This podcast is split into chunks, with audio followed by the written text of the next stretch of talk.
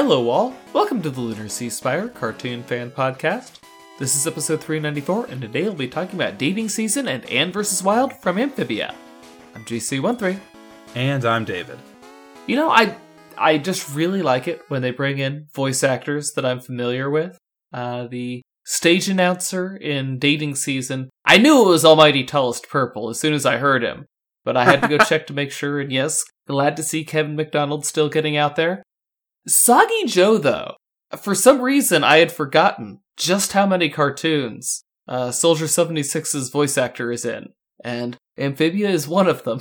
I mean, whenever you need that archetype, you bring in the guy to do it, you know?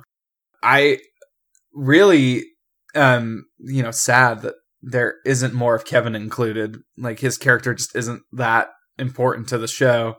I don't know why he takes these gigs, you know? I mean, he played in a feature length film uh, in Lilo and Stitch and he did The Almighty Tallest for so long, so I don't understand you know why I guess he just takes little gigs now. This is what happens when you make it really high up. You know, you look at a upcoming weekend, you're like, uh, it's free. I could use the little cash, I guess, or you know, just do a favor for some friends. I, I get it. Well, it's always fun hearing someone familiar. But uh, what's not so fun is being forced to date your friend, which is dating season. What a Yeah. what a what a fun example of the horrible traditions of amphibia plus the horrible wildlife of amphibia plus the twist that oh did you think we were going to break the archetypes of the lead boy and some girl not being into each other no sprig's still gonna be into ivy by the end That was that was such a good ending, and you just fell in love with her. yep.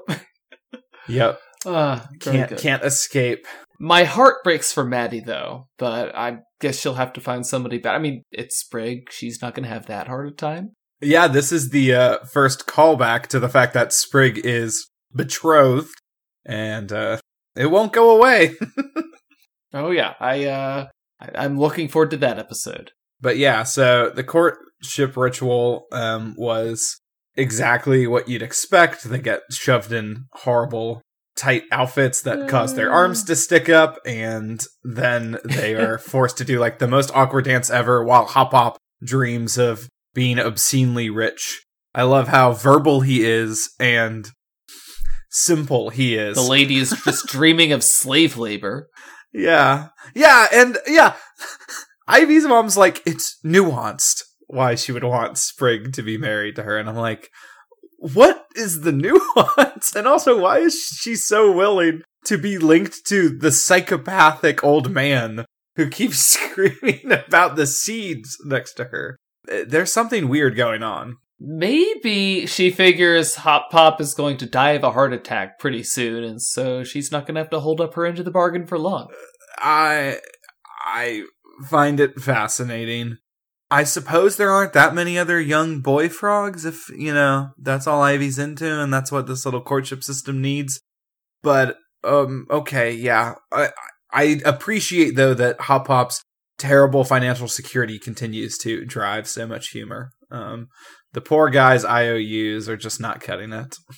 yeah, yeah. And I, I do remember the, they tried to pass the IOUs at her place, so maybe she needs to recoup a little bit of cash. I mean, I guess technically they already did with the gold, so they should be square.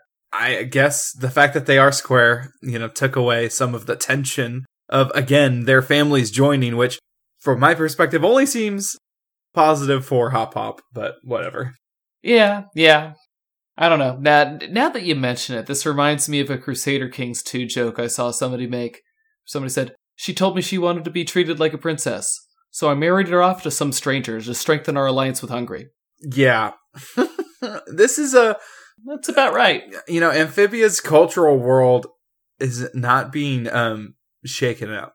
You know, I do appreciate that this cultural system remains the same. It's not like the whole town realizes that this is a sham. It's just a hop pop and Ivy's mom realizing, oh, maybe we can wait on this. Except that, uh, you know, Hop Pop says he's going to immediately fixate on Polly next. Great. yes. I haven't learned a thing. Yeah.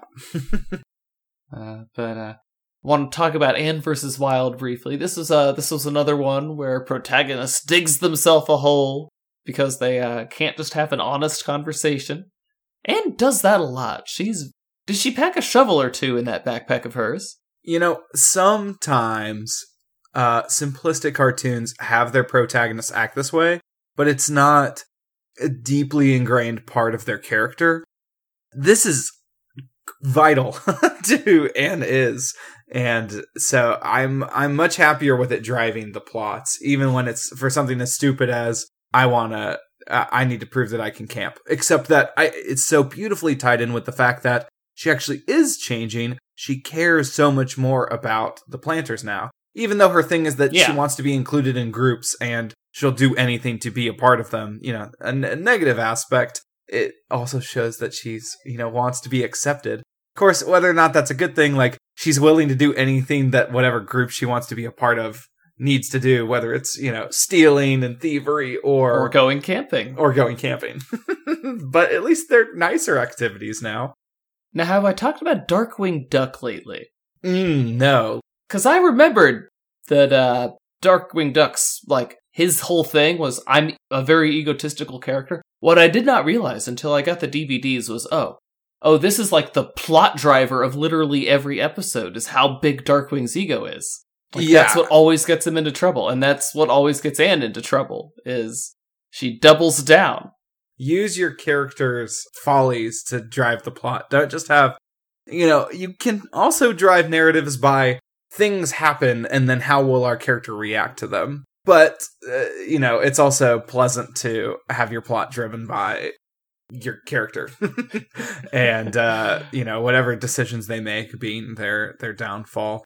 And amphibia's world is never sugarcoated. Like the horrors that await anne include cannibal frogs that are they are truly cannibals and even though they're defeated by something as stupid as a bath bomb which actually explodes not sure the mechanics of that yes, the bath bomb was great because I love because everyone's like, it's just a bath bomb. They call it a bomb.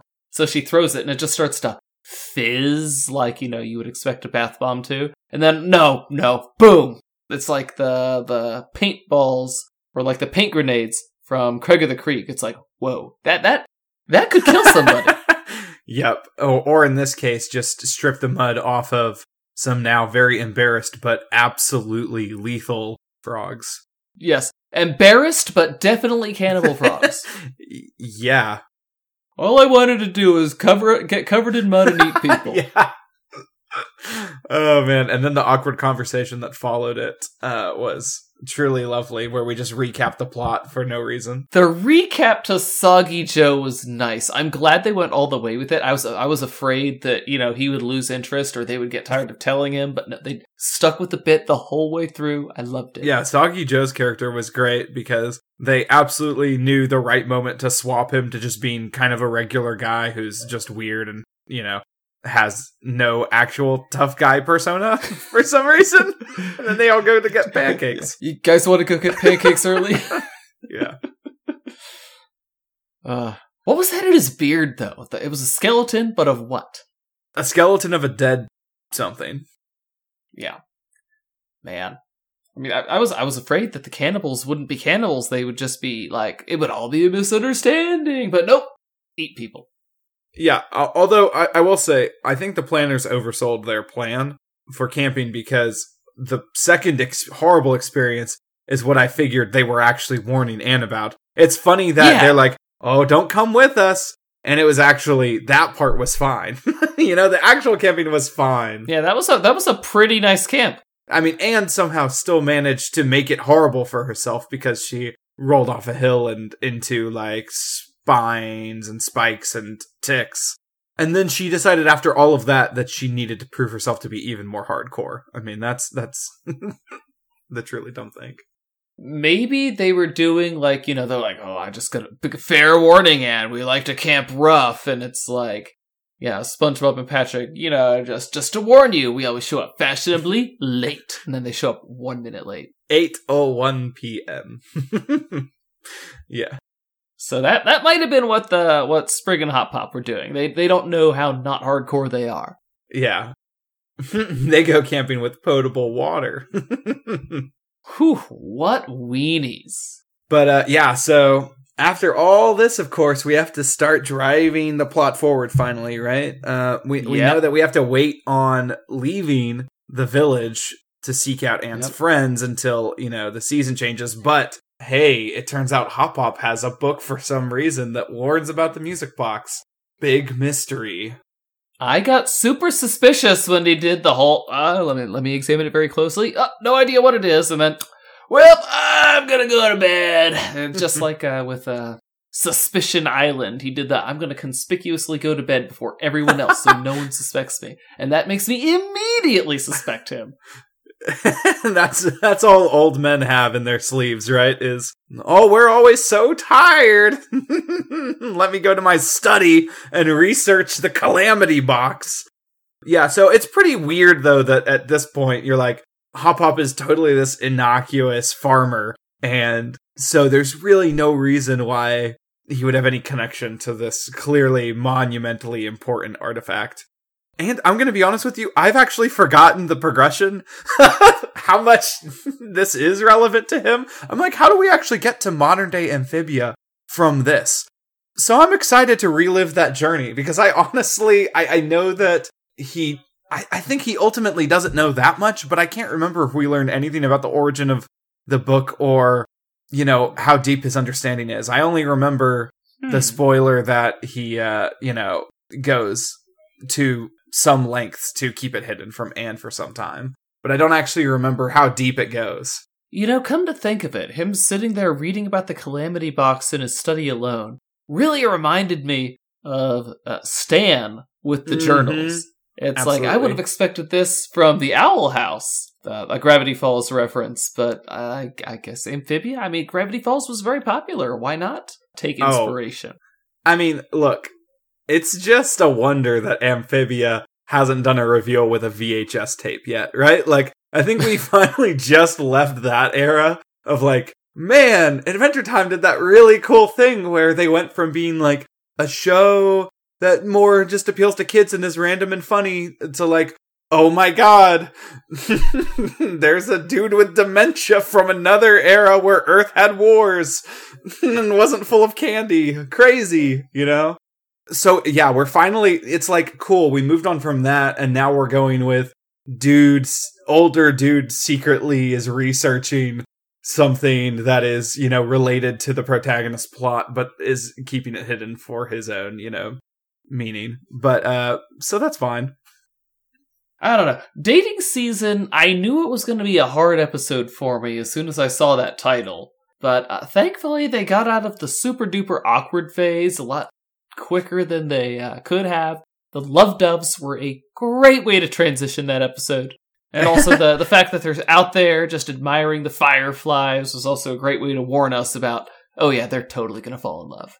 Yeah. Well, at least right now, you know, it can be imagined that it might be one sided and that'll cause some drama for some time.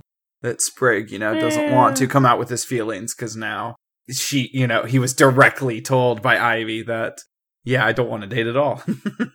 so, oh well. Too bad Anne had that weight lifted off of her soul when uh, Polly ate that magazine. Yeah, she wasn't even like upset about it. She immediately is just like, wow, this great weight was lifted off me. Which I think it's funny that she's supposed to, you know, she's supposed to be representative of the modern teen girl and like the things influencing them and whatever and like things on her smartphone. But no one's reading like teen teen relationship advice magazines are totally a product of like someone raised in the 90s early 2000s. Like there no one is going through like their local Walmart and picking up like teen magazines off the shelves, right? And didn't we already go through the Everyone's on Instagram now, girl. Right, like all the They're crappy still on relation Instagram, right? advice is delivered no, through like TikTok now, right? Like you're not Whatever. you're you're going to be learning like incredibly crappy statistics that aren't real about like 90% of soulmates from, you know, your phone screen. Look, man, the only thing I want to learn from TikTok is that the Roman Empire never existed and that Latin is not real. That's all I want to hear from TikTok. if you have anything else, save it for YouTube. I just appreciate the anachronicity of Anne's obsessions. but whatever. Now I'm just imagining somebody with a, a muscle car that they're hot rodding and a smartphone that they're looking up hot rodding videos on. Let's give them the stereotypical greaser outfit. I'll I'll have fun. mm-hmm. So uh, those love doves did those did survive though, right? Yeah, I mean they just got hit with sticks. I thought I saw both of them breathing. I know one was breathing for sure, but I mean they were they were clutching claws there, so I think they're both fine. I mean, Hop Pop survived his tip from his mosquito message delivery boy, so I'm sure that the you know wild animals survived getting hit by a stick. We never found out if he got to do those chores though. we don't know if he had enough energy for the chores. I really love the hyper focus on the realism of every statement that a character makes because I wasn't even thinking about like did Hop Pop do the chores he mentioned later? I'm just like characters say things for jokes, but I like the idea that it's like someone would finish the episode and go, "I wonder how much energy he had." that's, great. We need a we need a commentary track to let us know. By the way, no, the delivery boy took too much blood. Hop Pop wasn't able to finish doing the dishes. Polly had to take care of it. Because you know, unlike what uh what Miss Ivy or whatever her name was, son I don't remember her name. whatever Ivy's mom thinks, Sprig is not a hard worker, and I have no idea where she got that idea. Have you even met this boy before, lady? And why on earth would she trust Hop Pop's word if that was in his, you know, letter? No, no. She said he looks like a hard worker. That was her judgment. She cannot blame Hop Hop for that. Look, her decisions are nuanced, okay? Let's leave it at that. Yeah, they must be. Look, I guess free labor is free labor, but you still gotta feed him, honey. The boy can eat. anyway, guys, that's it for us on Dating Season and Anne vs. Wild. Join us next week. Until then, I'm GC13. And I'm David, and if you're looking to do some creative writing, um, a great place to exercise that would be writing a review for this podcast on Apple Podcasts or anywhere else you listen to podcasts. Uh, preferably one which completely tears us to shreds and gives us all the pieces we need to uh, reach a new critical audience. Um, I'm just, you know, talking out of my butt at this point. You can definitely mention how long I ramble during the segment in which I ask you to write a review and uh, and and leave us comments. Um, let's see, how much worse can I dig this hole? I can't, and therefore I'm ending it. Um, and like all good podcasters, I leave you with the end.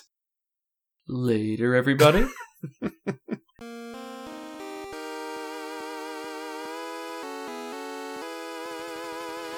Our opening and closing music is by Mark Soto. For more cartoon related content, please visit lunarceasefire.com.